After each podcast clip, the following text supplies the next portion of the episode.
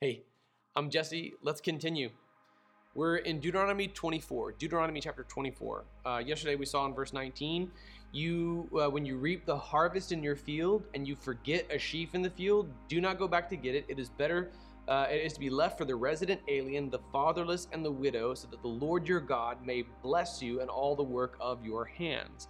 So here's where it's first laid out. Here's where it's first established this practice of leaving the excess behind um, while you're collecting the harvest. That is exactly the time set for Ruth. As we saw the very last words of chapter one, and the, as the barley harvest was beginning, guess what, man? That puts us at the epicenter of Deuteronomy chapter 24, verse 19. But let's continue on in the text.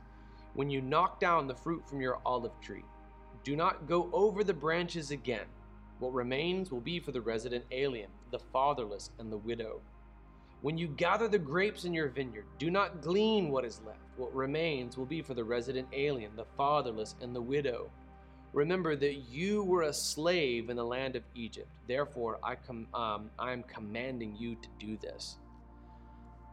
Taking the people of Israel back to their ancestral roots in chattel slavery and then giving them this clear command is a humbling thing. It's an alarming thing.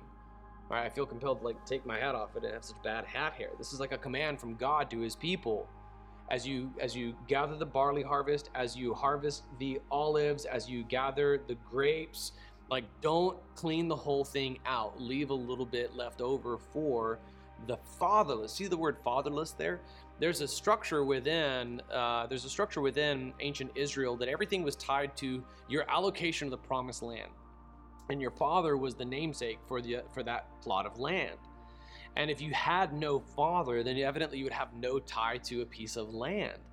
Ruth and Naomi are in town and they have this tie to a plot of land that belonged to Elimelech, but Elimelech led his family away from the people of God.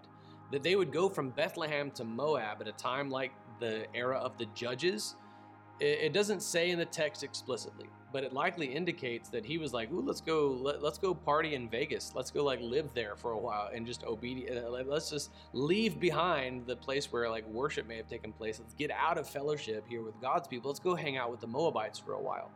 Um, the, his motivation was not that of a missionary. It was more likely just uh, to escape, to get away. And now, uh, as Elimelech dies, as Machlon dies, as Kilion dies, there's Naomi, and she's bereft and she's alone. She's got Ruth, she's got Orpah with her, and she starts to come back. Orpah goes back to her people, but Ruth clings to Naomi, having making the most having made the most beautiful proclamation of loyalty in the history of literature. And now the two of them have made their way back home, and they have this passage, this command from the Lord as their hope. He gives it on the basis of his sovereignty alone. He didn't have to provide justification to his people. He gives commands and we obey them. Okay, like we don't we don't tell God where to go. The people of Israel didn't tell the column of flame, "Can you move this way? I'd rather go this way." Like God just tells them what to do and they do it. But in his grace, he also provides this rationale and this reminder. Look, you were slaves in the land of Egypt. You remember what it was like to be hard up. You remember what it was like and so now it's your turn to take care of people who are in need. I've delivered you from slavery, and now I'm going to use you to take care of other people. Don't let the Bible, don't let anybody tell you the Bible condones chattel slavery. God just evoked the horrors of chattel slavery in further explaining why he gives this command to care for the resident alien, the fatherless, and the widow in Deuteronomy chapter 24 now Israel is planted in the promised land, literally and, phys- and literally and spiritually, they're planted there and they're thriving. And now they've gone from being the slaves in Egypt to now in their excess, they're able able to provide for others. That's a that's evidence of the hand of God upon them. So this ancient command was given with the full authority of God.